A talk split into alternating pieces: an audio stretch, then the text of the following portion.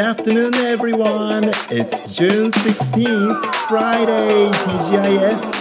えー、6月16日金曜日皆さんいかがお過ごしでしょうか Thank God it's Friday あのね Tuesday あたりはああまだ Tuesday かなんて言ってね今週まだ先が長いななんて思ってたんですけどもね金曜日になってみるとあれ？もう金曜日かなんて思うもんなんですよね。不思議なもので。はい。そして Today it was a beautiful day here in Tokyo 東京綺麗に晴れましたね。いいお天気でした。ちょっとね熱中症も心配になるくらいカンカン照りの時間ありましたけれどもあの風がね心地よかったですね。なので昨日はね Yesterday It rained so hard でしたね。本当に Cats and Dogs うん土砂降りの雨が降ったんですけれども今日はねカラッと晴れてそして、えー、湿度も The humidity ですけどそれもね dry そんなに高くなくてまあ、乾燥してるというほどではないんですけども程よい45%ぐらいですね。手元の WBGT には出てましたけれども過ごしやすい一日だったと思います。ただねこう気温の変化が日に日に違うと体調崩しやすいと思います。あ疲れたなとか喉乾いたなって思う前に水分補給したりとか少しゆっくりしてみたりっていうのはあのちゃんと自己調整できるといいのかななんていうふうに思っていましたけれども、え、季節もですね、え、いよいよそろそろ夏至の季節に入ってまいります。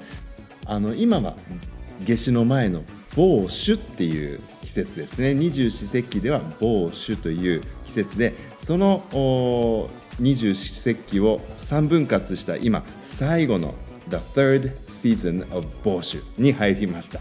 それが、えー、梅の実黄ばむっていう季節なんですね。実はあのよくこのラジオでもお話ししている私たちの学校にある梅の木。1週間くらい前あのちょっと早かったですね今年ね、えー、だいぶ黄ばんでまいりましたのであの梅シロップを作るために、えー、収穫終わりました。なので梅の実黄ばむが始まる前にもうねあの収穫したんですけれどもちょうど昨日くらいまでがあ帽子の真ん中の季節でした。ちょうどね本当に昨日もそうでしたけども雨がたくさん降ってそしてこう枯れ葉とかがこう雨で腐りかけている。そんな中からあのこうホタルがね出てくる時期っていうんですね。腐れたる草ホタルとなるっていうのがあ昨日までの、まあ、季節でした。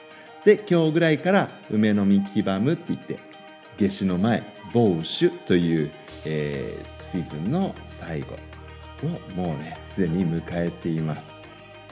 紫陽花がねとても美しいそんな時期なんですけれども紫陽花で一つえー、45年前だったかな当時の校長先生が紹介してくださった詩がねあなんかいいなって思って心に残ってるので紹介させていただきたいと思います。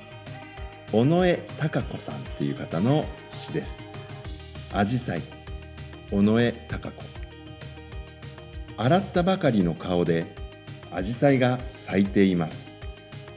花びらを寄せ合って小さな雫をいっぱい抱いて雫の一粒一粒に紫陽花色の空浮かべてしんとして。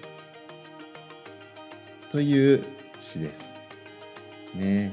洗ったばかりの顔っていうからきっと雨とかがね降った後だったのかな。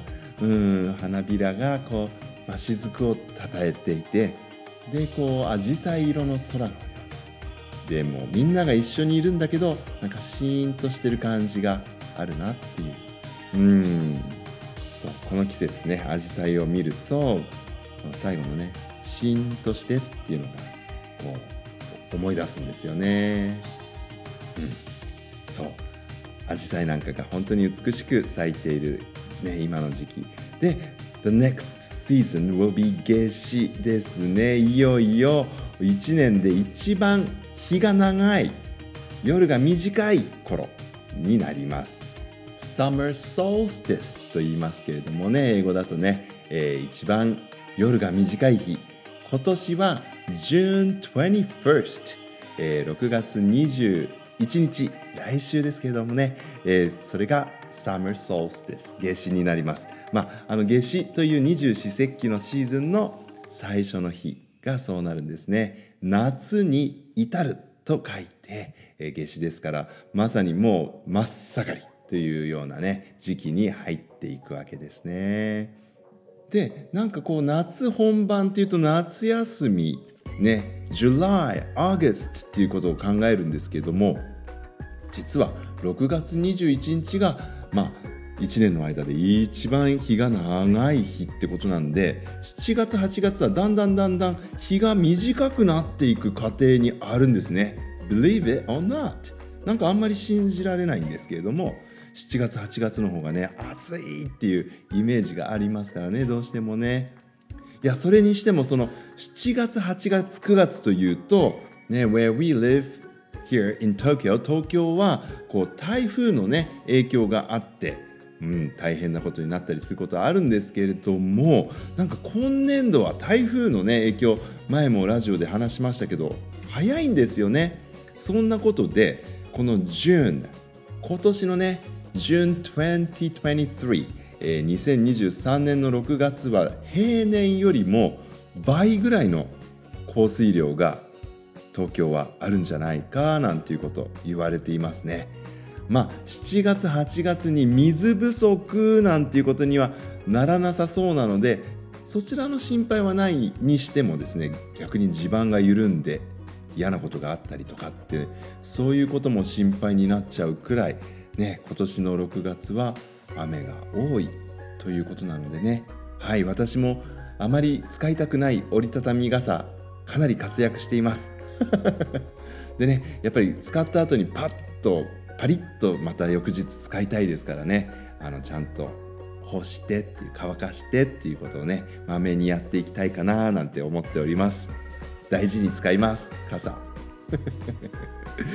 さてさて、えー、ラジオネームマルトネギさんからコメントをいただいております Thank you very much for the comment いつも楽しく考えさせられる放送ありがとうございますいえいえこちらこそ Thank you very much for listening Happy Food ということで、そう、ラジオでね、ちょっとね、ハッピーフードの話をしたんですけれども、最近息子はしらす丼にはまっています。おー、しらす丼いいですね。大人はお醤油をかけてしまうのですが、息子は濃すぎるとしらすとご飯でバクバク食べております。食べっぷりがいいので、えー、見ていて、えー、気持ちがいいですと。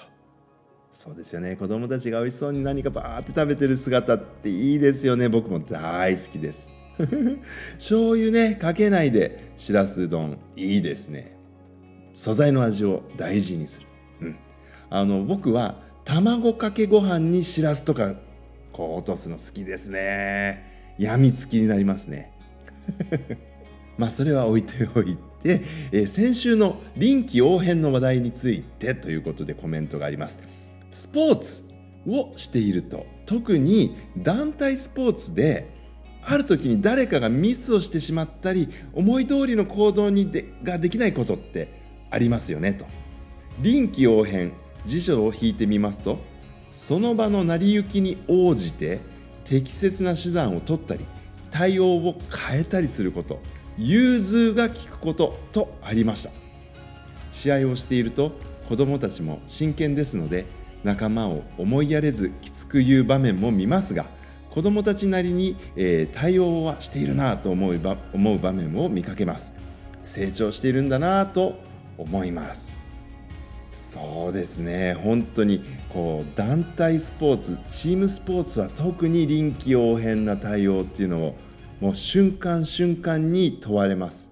特にうん球技は忙しいですよね。あらゆる状況に対応対処しながら次の一手を考えてっていうことを求められますからね。これがやっぱりこう楽しさの一つなんだろうなって思いますよね。そう。理屈じゃなくてやっぱりスポーツを通して臨機応変な対応っていうのを身につけていくのはいいことですね。はい。ちなみにコメントはまだ続いています。